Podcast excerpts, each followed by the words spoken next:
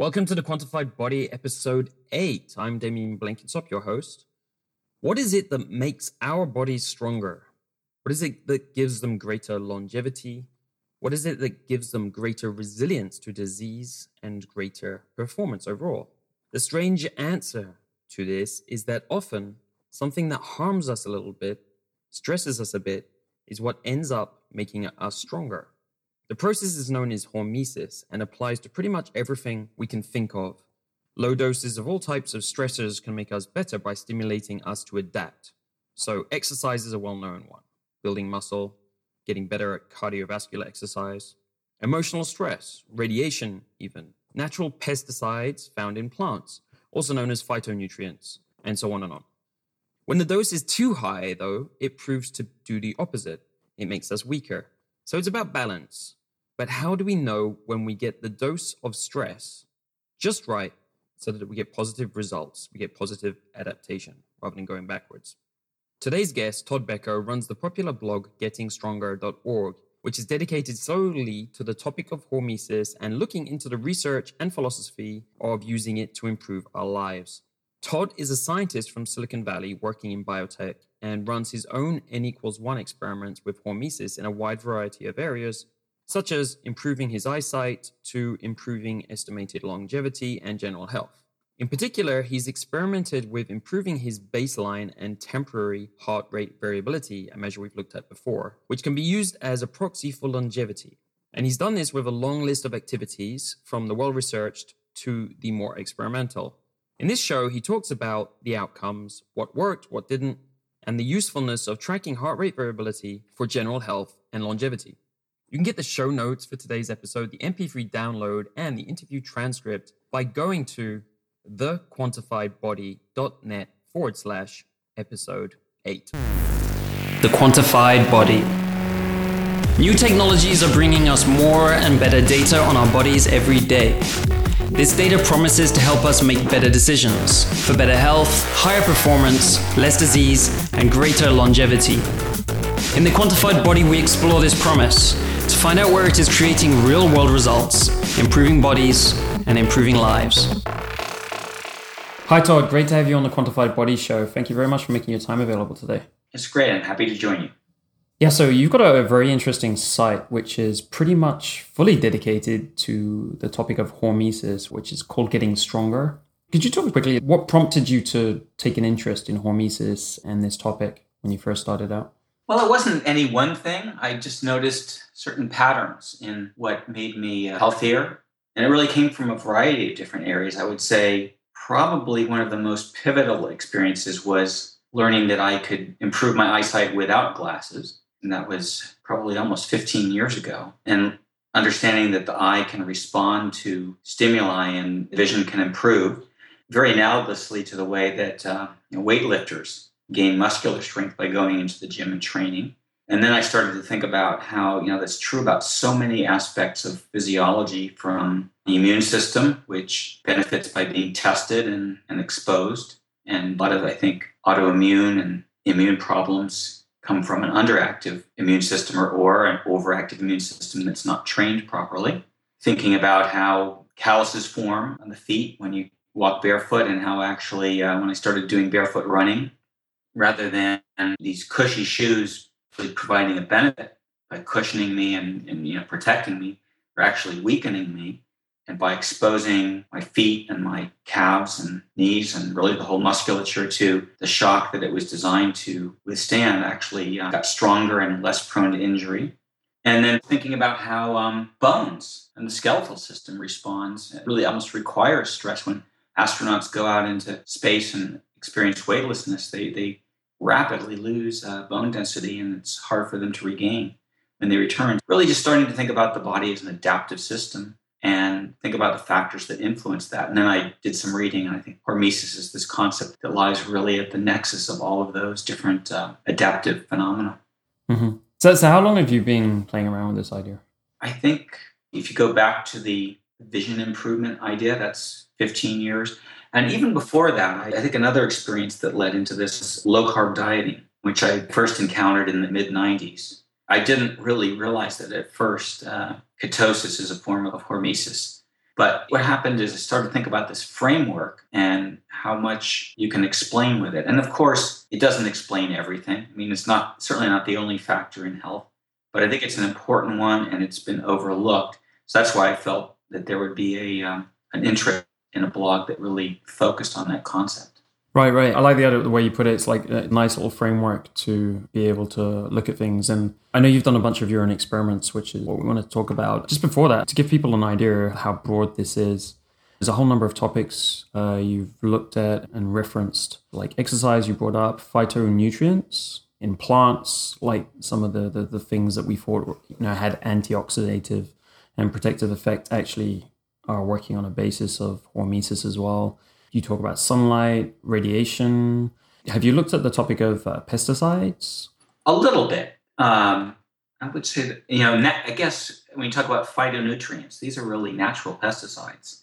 If you think about it, there's been this biological arms race where plants want to be want to avoid being eaten, right? And predators want to eat them. So uh, they develop more and more effective toxins to scare you off. But uh, predators that are able to detoxify those natural pesticides uh, get the spoils. So it's kind of this back and forth. But as far as artificial pesticides, I think there's probably some element of that. I know there's been some somewhat controversial analysis of dioxin, which is normally thought of as highly toxic, is actually having some hormetic benefits at low dose. So even artificial toxins can play that role. Yeah. You're aware of the work of Dr. Bruce Ames? Yes, right. I think he was instrumental there, and he certainly has has um, been critical of modern toxicology and, and the, the sort of linear, no threshold concept that everything is toxic down to the tiniest measurable dose. Um, even though he developed some of the institutional tests, you know, like the Ames test that are used to look at mutagenicity or carcinogenicity, you know, he's critical of over extrapolating with those tests. But I mean, just for your listeners who don't really understand the technical concept of hormesis, it's really the idea that something that's damaging or toxic at higher doses can actually be beneficial at lower doses. And that first seems like a paradox, but then you realize that evolution required us to survive in the face of all kinds of stresses, including toxins and UV radiation and heat and cold. And if we didn't have some method of um, fending off those stresses either by adapting to them and defending ourselves against them or repairing ourselves or our DNA once we've been exposed, we would perish. So I think most organisms have some hormetic mechanisms that allow them to adapt to harsh environments and survive. The key is what is that level? What's that sort of magic dose that gives you the stimulating effect as opposed to the inhibitory or detrimental effect? And it can vary quite a bit. I mean, some substances like alcohol, for example, show hormetic effects at much higher doses than some, uh, say, metals that, that are considered much more highly toxic, only show stimulatory effect at much lower doses. And yeah, there's a couple of researchers who've really done a lot of good work to kind of document the ranges in which different uh, stresses are, are hormetic. Yeah, it's, it's very difficult to kind of assess where it's going to be overwhelming. I guess it's not what kills you what doesn't kill you makes you stronger. It's more like what doesn't overwhelm your your system makes you stronger. Right yeah.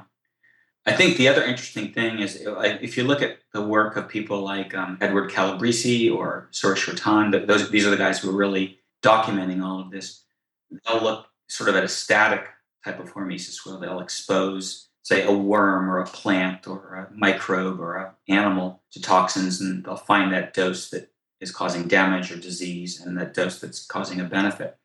But what I'm also interested in the is the idea that this can be a dynamic type of range that progressively you can become more and more tolerant by gradually exposing yourself to increasing stresses. Of course, there's always a limit, right?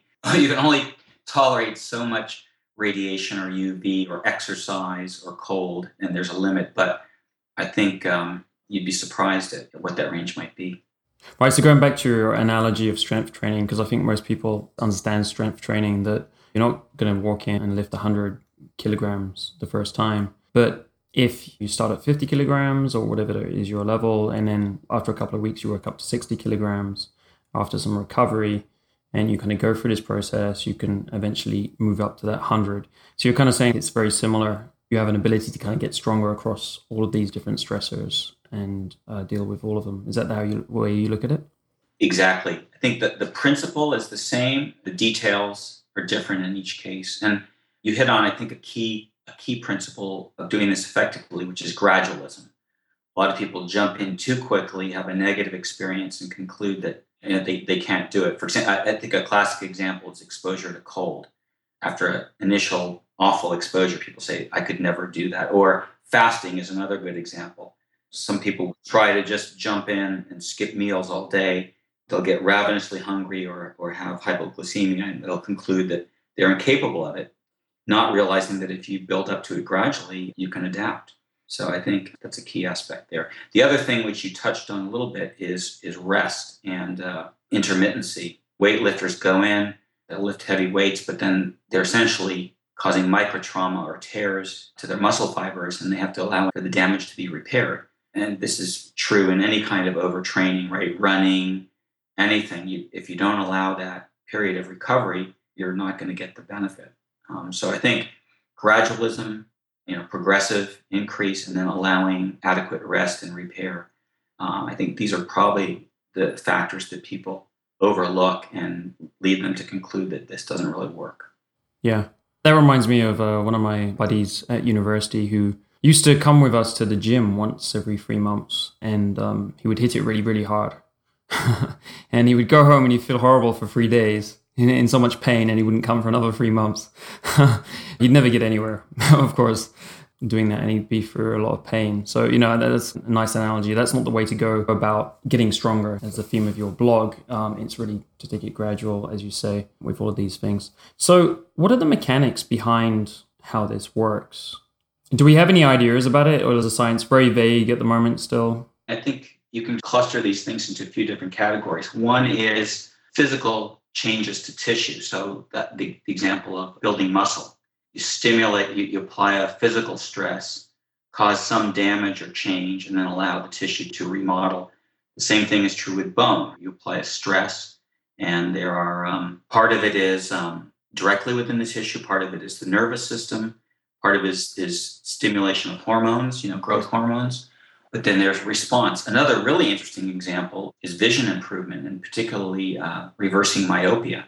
This is a very interesting stressor where by incremental defocus, by causing a slight blur, you actually induce differential growth in the scleral tissue of the eye by stimulating neuromodulators that, that actually grow differentially and cause the eye to change shape. It happens very gradually over many, many cycles, but there have been experiments in, in uh, chicks and chimpanzees, and then most recently in humans, that fitting people with concave or convex lenses, you know, plus or minus lenses, induce these changes in growth literally within the matter of minutes and hours.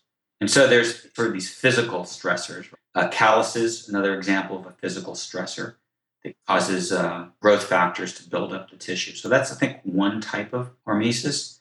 Then I think there are sort of metabolic processes, for example, um, real shifts in nutrient balance, for example, ketosis, uh, deprivation of, of carbohydrate and sugar, causes a shift in expression levels of different lipases, causes a reduction in insulin, causes hormonal shifts that, that actually upregulate the ability to digest fats. And again, this is a process that might happen over weeks. So there's kind of different time scales. Yeah. Just jump in there can be different according to the person, where they're starting from, you know the condition of their body and potentially even their gen- genetics as to how quickly or if their their ability to adapt or not certainly i mean let's take another example is uh, tanning of skin right some people can readily respond by producing the melanin that allows them to uh, tolerate uv and uh, suntan that's actually protective others you know probably some of your buddies from the northern part of the uk who may have very fair skin or or you know reddish hair uh, don't have quite that same ability. We have the uh, metabolically, some people can induce lactase that allows them to digest milk uh, very readily. Others uh, have no or, or, very little ability to induce it. You're right, there's, there's significant genetic variation there. Yeah, and I'm, I'm hearing increasingly with gut dysbiosis when people have problems with, with their gut, which you know is pretty common these days. But uh, I don't know if you know like a guy called Chris Kresser. Oh, sure. He talks now about using probiotics like kefir but in very small doses to start with. Otherwise, it kind of overwhelms the gut microbiome. So he it seems like he's using some similar principle to hormesis there and with his patients and people who have problems starts very very very have to have to start very very small but eventually gets to you know large extent and the gut is able to digest and use it afterwards. And really that's a good example that sort of also follows the model of what's called oral immunotherapy. It used to be thought that people who for example had severe peanut allergies uh, just that, that there was no hope that they just had to take immunosuppressive drugs for the rest of their life and children you know, who were vulnerable to this just had to, you know, stay away from even the slightest dust from peanuts in the air. But then there was some really good research showing that very gradually reintroducing an allergen like peanut under the tongue in extremely minute amounts allowed uh, the immune system to learn to tolerate it uh, to the point where there was no problem anymore. I think that's that's another good example of that gradual exposure. That's an interesting one because that's where the immune system is overactive in response to a stressor. Yeah. And then you're teaching it to just be balanced. So it's kind of like a, a slightly different twist to it. Yeah. Well, while we're talking about allergies and autoimmune disease, I think it's it's very relevant to point out this recent book that I got very excited about called An Epidemic of Absence by Moises Velasquez Manoff. And he really updated the hygiene hypothesis, which a lot of people are familiar with, which basically holds that allergy and autoimmune diseases have uh, become prevalent in the Western world ever since we've instituted a lot of hygiene measures and cleanliness, and since people have moved off of farms. And paradoxically, uh, while we've conquered infection, allergy and autoimmune have gone up. And the idea is that somehow um, we're not getting exposed to allergens. But what Manoff does is in his book um, couches this in terms of what's called the old friends hypothesis. And the idea is that we co-evolved with um, commensal organisms, you know, in our gut, parasites um, that we lived with. And basically, for evolutionary reasons, we outsourced some of the functions of our immune system to those organisms. Um, and that sort of took some of the work away that, that our own immune systems had to, had to do. But now that we've pretty much banished them through better hygiene, we don't have parasites anymore. Our diets have changed the, the microbiota in our guts. We wash ourselves. We don't have the benefit of the um, of the service that they were providing, and so all we're left with is an undertrained immune system with the sort of reserve or emergency system, the IgE system, that just goes crazy whenever it has the slightest insult. And so the idea is let's reintroduce some of the old friends. But what's particularly interesting in the book is he goes through one autoimmune or allergy disorder after another and shows that there's sort of a critical period in infancy or, or childhood where if you don't get that exposure, you're prone to um, to these autoimmune disorders. So that's the idea of balance again. It keeps coming back to this balance, and you know this is why I wanted you to come on and talk about this because you've actually tried to identify a balance for hormesis uh, using heart rate variability. In my own experience, I've had, for instance, like a back injuries, and I've had uh, various things where you want to get stronger, you want to recover, and you understand that this concept of hormesis can help you, as you pointed out with your eyesight, right? But if you push it too far, you potentially go backwards rather than forwards. It's the same as like if you, my friend from the from university who was going to the gym and pushing it too far and was actually going backwards instead of forwards. And in my training over the years, experimenting with different things, I've often done that as well and figured out that I needed more recovery and I didn't have this balance. And I've eventually come back to trust numbers. So I thought it was interesting that you were using heart rate variability to look a little bit as understand if the hormetic effect was having a, a positive impact or not? Sure. Now, I know you're a big biomarker guy. You like numbers. And I'm a little bit more um, cautious about that. I, I, would certainly like there to be a magic number that I could follow. I've done a little bit of experimentation with uh, glucose meter, which kind of helped me understand how I responded to diet and exercise in terms of glucose. And I found it a little bit useful, but also potentially misleading. Um, I have friends who are sort of in the quantified self movement who measure just about everything and kind of, I think, go overboard with it. But one thing I've seen is that it's very hard to uh, take a single number in isolation because there's always exceptions, or it, what you might be looking at is is not a cause but a consequence. So it, it's difficult, but uh, I stumbled on heart rate variability. What I like about it is it's not just some random measurement of some intermediate metabolite in your body, which may reflect oxidation or inflammation, but uh, you know who's to say what the right level is.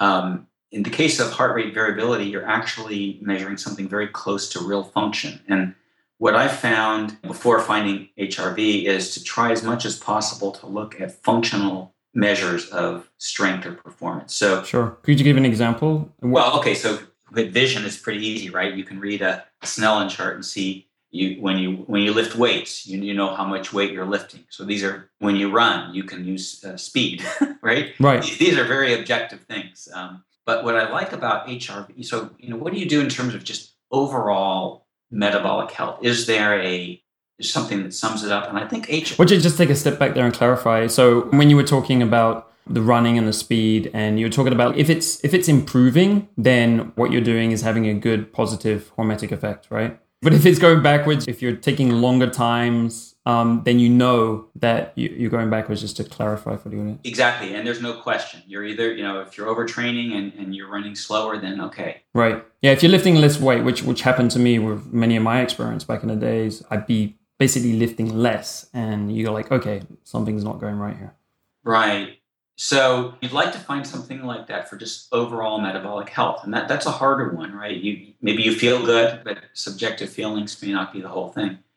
So what I like about HRV, heart rate variability, is I think it's sometimes kind of not fully understood what it is. You know, we what it is essentially is the variation in the heartbeat. You can have a low heart rate, but if the heart rate is hitting exactly once per second, that's got no variability, right? So why is variability a good thing? Um, and apparently it is. Apparently, people who are very fit have a higher rate, heart rate variability, which means there's more variation. Sometimes their heart will be 1.05 seconds, and then 0.9, and then 1.03, and then 0.85. And then you look at the standard deviation of that or some transformation of that. And the more variation beat to beat there is, the better it is. But you would think, why is that good? Because we know of arrhythmias as being um, signs of pathology, and certainly at some, at some level they are. Could you just, what is an arrhythmia? An arrhythmia would be not having an exactly precise, uh, you know, regular beat, having some irregularity to it, and there's different there's different deviations from from the regular. So the question is, why is it good to have this variability? And I was kind of searching for this, but I, I read this book. It's an older book by James Gleick called Chaos. It's written in the 80s about, um, and chaos really describes what are called nonlinear systems which underlie a lot of what's going on in, in biology or in the brain and in society. There's a lot of sort of effects that don't just aren't just additive, but interact with each other in very complex ways. So he had this, uh, I, I think, this insight, which is basically nonlinear processes are necessary for homeostasis, for, for sort of the ability to handle a stress or a deviation and come back into control. If you have a linear system, uh, and you give it a slight nudge, you, you cause some perturbation to it, it tends to go off course and stay off course. In nonlinear systems, they have all these interactive components, and if you give it a nudge, it tends to return to a center or what they call an attractor in, in mathematical terms. In biological terms, if you're uh, if you have a fever, your body acts to, to cool yourself. If you if the blood pH drifts, there's something that pulls it back. If you eat a big meal and your blood glucose comes on, gets too high, the insulin turns on and brings it back within range. So there's these feedback systems that tend to um, bring you back to center. So what's interesting is that you've got these two systems which work in cooperation: the parasympathetic and the sympathetic nervous system, right? And the parasympathetic system is generally the one that kind of uh, calms you down and, and gives you this resilience, whereas the sympathetic is the fight or flight, which you need to energize yourself but if it goes too strong, it can, can cause stress, high cortisol, and eventually the parasympathetic system has to bring you back down to normal after you've met the stressor, some type of event that you have to deal with. Now, if you are adaptive, you can switch between these two systems readily. And the key one is the parasympathetic one, because the sympathetic one tends to drive just very strongly and, and calming down or bringing changing your ability to go at full strength and then slower and, and adapt to the day is really a sign of adaptive strength. Um, if you look at people who are older and have Parkinson's and walk very stiff or rigid, and you measure their gait or their heart rate, it's very regular, very stiff. It doesn't deviate. If you surprise them, shock them, you know, ask them to suddenly run or something, they have a great difficulty shifting into that higher gear. And people who are stressed out likewise have great difficulty turning down the stress and shifting. So it's a sign of health to be able to shift gears quickly and be adaptive. And essentially, that's what HRV is, is measuring. It's the uh, if your heart rate naturally can sort of move around to these different frequencies, then it can quickly tune into the faster one or the slower one. It can move quickly. If it's locked into a steady beat, it's just harder for it to change. And I think this manifests itself in in a lot of ways. So you see, yeah, so you see as a measure of your ability to adapt to stressors, which is actually similar to some of the other discussions we've had. Um, I, I, don't know if you've tried this, but if you looked at your HRV when you're lying down versus you're standing up. So in our first episode, Andrew Flatt was talking about how standing up is a slight stressor. So you can see how it impacts the HRV and you have a slightly different score and you're basically applying a very very slight stressor to yourself just by standing. Yeah and people even look at how quickly can your hrv when you stand or sit come back to uh, equilibrium. That's sort of a secondary measure of it. And, and athletes who can run and then sit down and bring their heart rate down quickly you know are typically the ones who are fit. But if you look at disease states you know um, cardiovascular problems cancer infections these show up very quickly in reduced HRV, and it's kind of almost a leading indicator of a problem. And so it's even been used diagnostically. I think it's, it's, it's pretty powerful. And I find then it's useful also because we're all individuals as a tool for self discovery. You can find out what tends to drive your HRV up or down. And I, I learned a lot of things that I was very surprised about myself. Yeah, so so like you, I've been fascinated by this measure, and if you read around, it's it's really applicable to so many useful things as well. I've seen people applying it to willpower. There's there's studies on willpower, and of course we all we all want more willpower. There's a whole range of uses for this, but what have you specifically you know applied it to and found that was most interesting? Yeah, well, I tried a lot of things relating to exercise and found sort of the normal things that athletes find, which is that when you work out very intensely, it drives the HRV down and it, it takes a while to come back up. And when it's back up, you know you're you're rested and ready to go. Okay, so that's what everybody knows. But then um, I just tried different uh, foods and didn't really notice a big effect. Except the one thing I did do notice is that I practice intermittent fasting, which means that I eat you know one or two meals in a part of the day, typically dinner or lunch and dinner, and fast a lot of the rest of the day. And I found that well into the fast, my HRV would tend to go up, and then after a meal, it would go down. So, okay, that was kind of interesting. Did you notice an increase in your baseline? If we talk about the daily, the, the specific time when you're doing the experiment versus changes which tend to be longer term? Oh, yes, I definitely have noticed that. And so uh, let me get to that after I'll tell you a few specific ones, and then I'll get into the baseline. So that, that was a big one. Um, the other really big one, which really surprised me, is cold showers. And so I thought, oh, I'm going to get in the cold shower and see what happens. I'm sure what's going to happen is my heart rate's going to go up, which typically means my HRV will go down because they're it's not precise, but they tend to be inversely correlated, right? And I'm I'm somewhat adapted to the cold showers. I've been doing them for several years. I get in the shower and actually measure it while I'm in the shower. My heart rate goes down, and my HRV goes up. And I get out of the shower and it's gone up by 10 points. And that's kind of the average. It goes up by 10 points, literally within three to five minutes, and it stays high the whole day, which also also corresponds to my subjective feeling that it which cold showers are, are a real mood elevator for me, unlike caffeine or sugar or whatever, which is kind of a quick thing and then it fades. I do that and then I'm good for the whole day and it's consistent and it's a big effect. So that was a big positive effect. So fasting and cold showers are kind of the, the two things that really drive it up. Right. And then so the cold there is a cold exposure basically. So it's a minor yes, cold. Cold exposure. So, you know, I get into pretty cold shower and I'm in there for several minutes. And I used to when I started it, I would shiver quite a bit, but that only lasts a little bit and then I So that's a pretty cold shower. Yeah, yeah. yeah. So, uh, and I, I do ocean swimming and things like that, which really uh, is fun. But then, so then I found some negatives. And of course, I found that if I worked out really intense, I could drive my HRV down really low, which worried me, but you know, it, it would come back. Hot tubs that are really hot would also drive it down. And the other thing that would really drive it down was alcohol.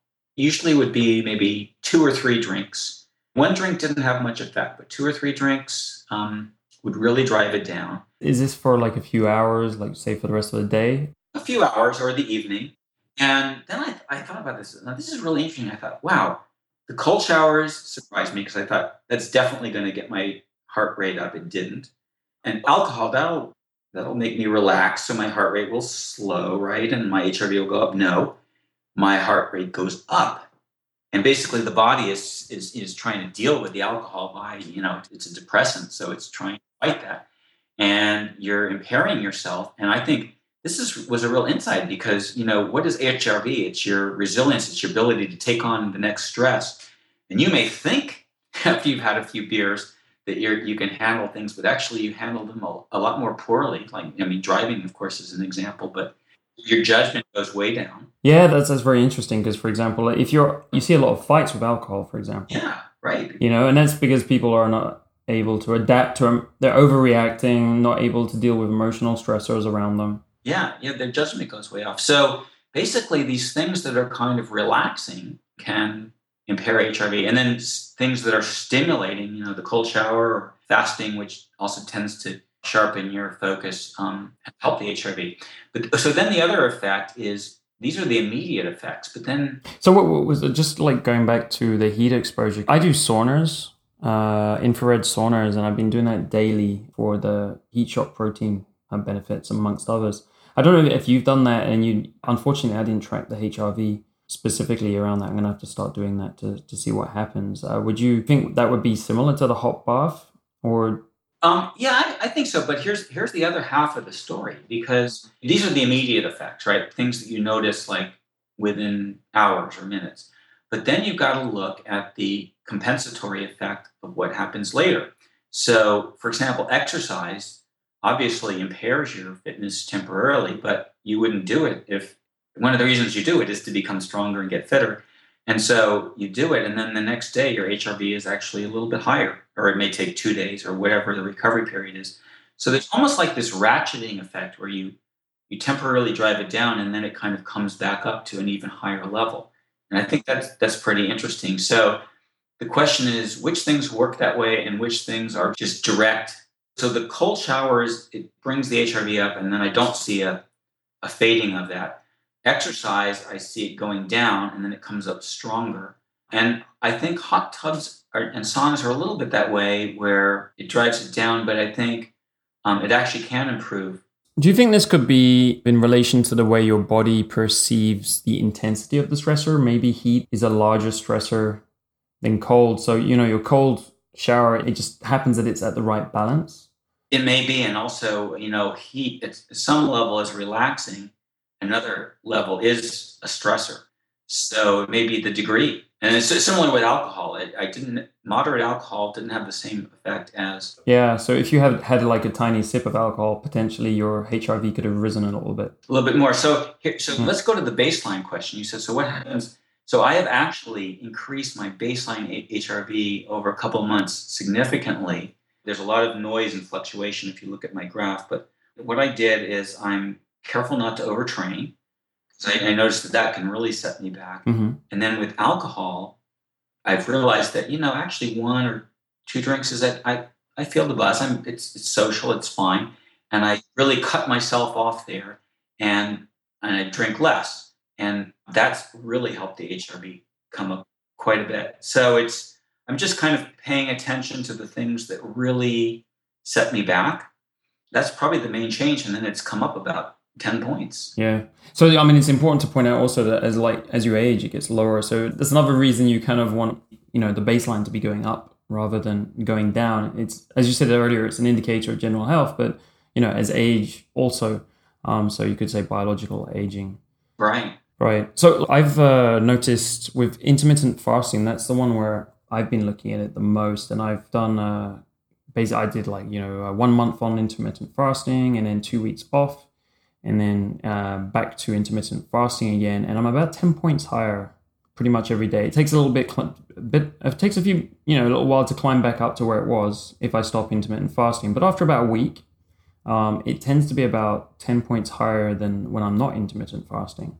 So that's just just about three, three months of data uh, so far. But you know, for me, it seems, and I feel, of course, I mean, a lot of people talk about the benefits of intermittent fasting, um, but you know, I feel much better, um, you know, much more energy throughout the day and so on. So. Well, one thing I did that really drove it up of course, you can't do this all the time. I took a vacation. That's and important. it went way up. wow. So obviously, I, that was useful. Yeah, I mean, I mean that's, that's like a really important point you bring out here because, especially, you know, you're from the US and uh, very well known for either not taking any holiday um, or you have your standard two weeks, I believe, in, Yeah. in the US. right. Um, but of course, like many people, like working in corporate, are known for not taking their holidays at all. And if you see a big increase in HRV like that, that's a really big sign. You're probably really overdoing it, and you need to emphasize more some some time out. Sure. I don't know if you like if you come out. I don't know if you like if you thought of it that way. Um, like when you saw those Yeah, it's hard to you're say. "Oh, I- maybe I, should do this I more tend often. to, um, or To lead a, a life that's, even though it's busy, I don't feel stressed out. I really, um, I feel in, in balance. And so I, I, I wasn't feeling overworked. But of course, maybe, maybe I was fooling myself. I mean, this is the beauty of trying to quantify stuff because I think we do. I'll give you an example. My dad, um, he he's you know he's a workaholic. He always has been, and so he doesn't like when he goes on holiday, he falls asleep. And my impression is that he's kind of like highly strung. So he's working, and I feel the same way when I'm working. And I've often had the case where I'm working really hard, and then I'll take a holiday, and I'll get sick when I'm on holiday. And and it's kind of like you know your body is just trying trying to manage the day to day, and while you're stressed, it's it's dealing with it. But as soon as it has an opportunity to let go, it'll be like, okay, I can recover now. I can be a bit sick, and Isn't that true? That's a common effect. You, you finish your exams and you come home and, and you get a flu, right?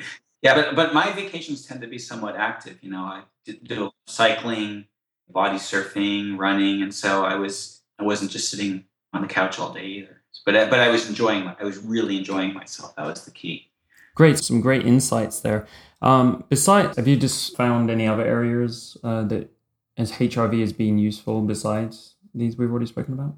You know, there is, um, I think, was Dave Asprey has written something, and he has a, a little company and an app he's created to use HRV to detect food sensitivities. Yes, uh, they're actually they're using heart rate. We actually had Rhonda Collins on the last episode. She's the uh, CEO of Sweetwater, who's behind that app. Exactly. That one's based on pulse rate, um, but they do. She does some very interesting stuff on the stress side, uh, splitting out the frequencies. And I haven't played around with the app a lot on the stress side, but I think that's got you know something. But I think you have to get into it quite a bit to find some benefits. But she certainly has over time. She's been using it for a very long time.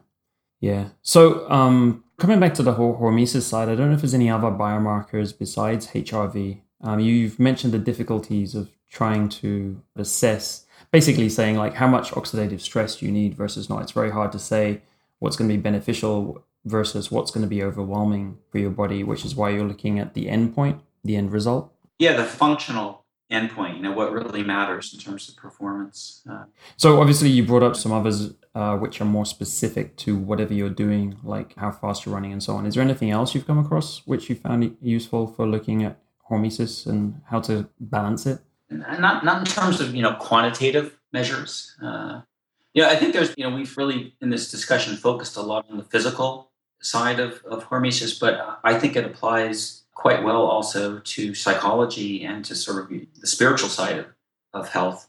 And uh, because really, you know, what is stress? But it's there's physical stresses, but what we're really talking about is your reaction to events, right? And so, um, how you handle stress. Um, uh, I think is very important to health, health. And there's this concept out there that we're overstressed, that modern life causes uh, not just physical but psychological ailments because of too much stress.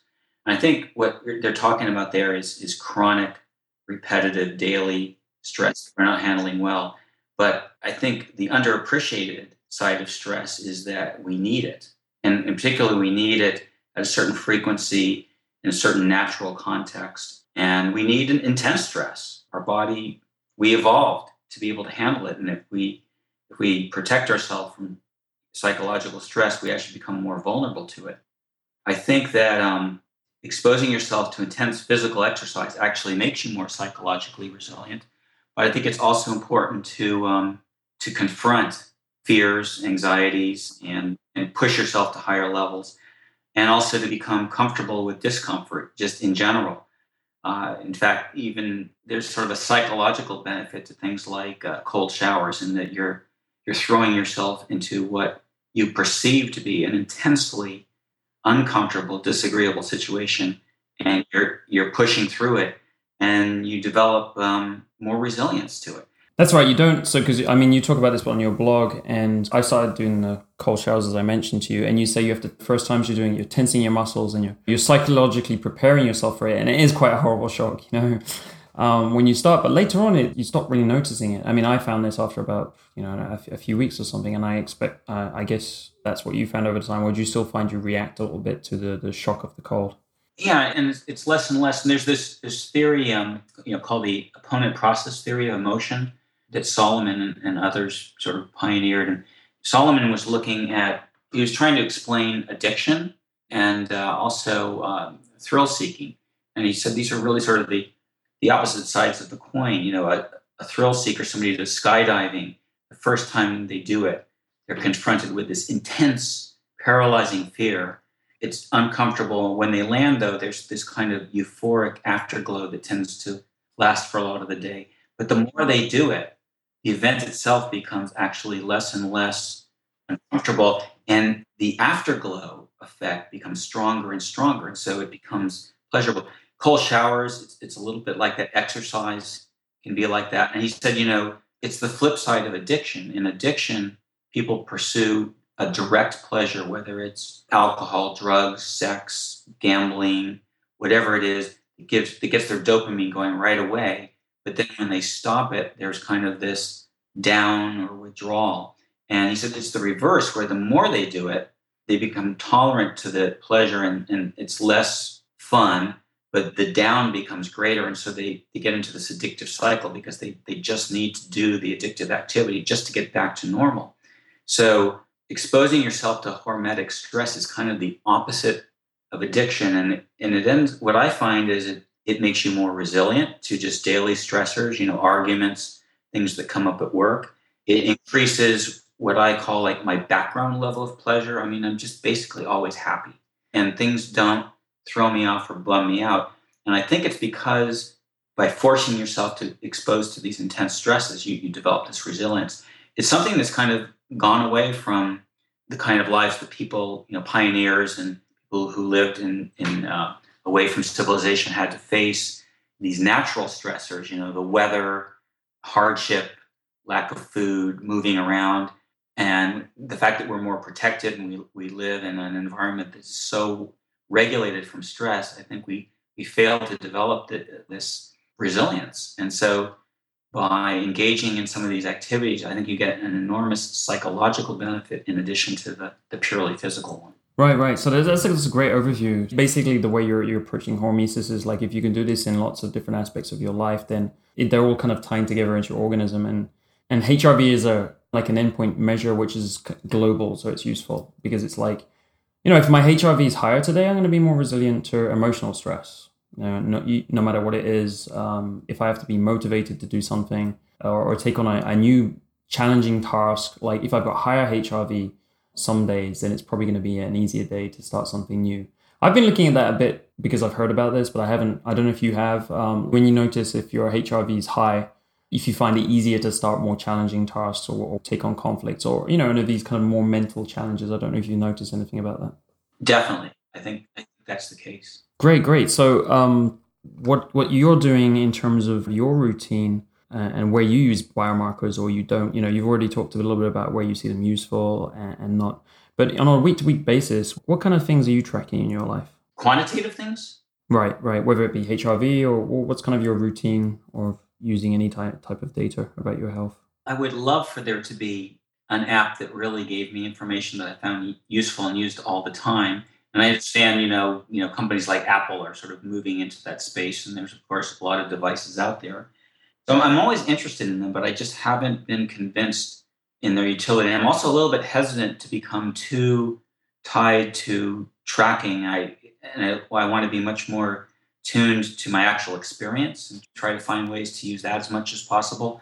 I'm a, I'm a bit of a an advocate also of, of, of simplifying one's life and relying as little as possible on external things, whether they be glasses or supplements or or devices, so that I can be uh, fully present. But if I can find a few things to track, and if they're pretty robust, I'll go for them. So HRV is probably. I mean, I was experimenting with, with glucose monitor. That was helping a little bit, but I didn't find it necessarily reliable. So the HRV is maybe the closest I've found so far, although I don't know that I'm in a level where I fully trust it yet. So I don't know if, if there's any that you find um, particularly useful.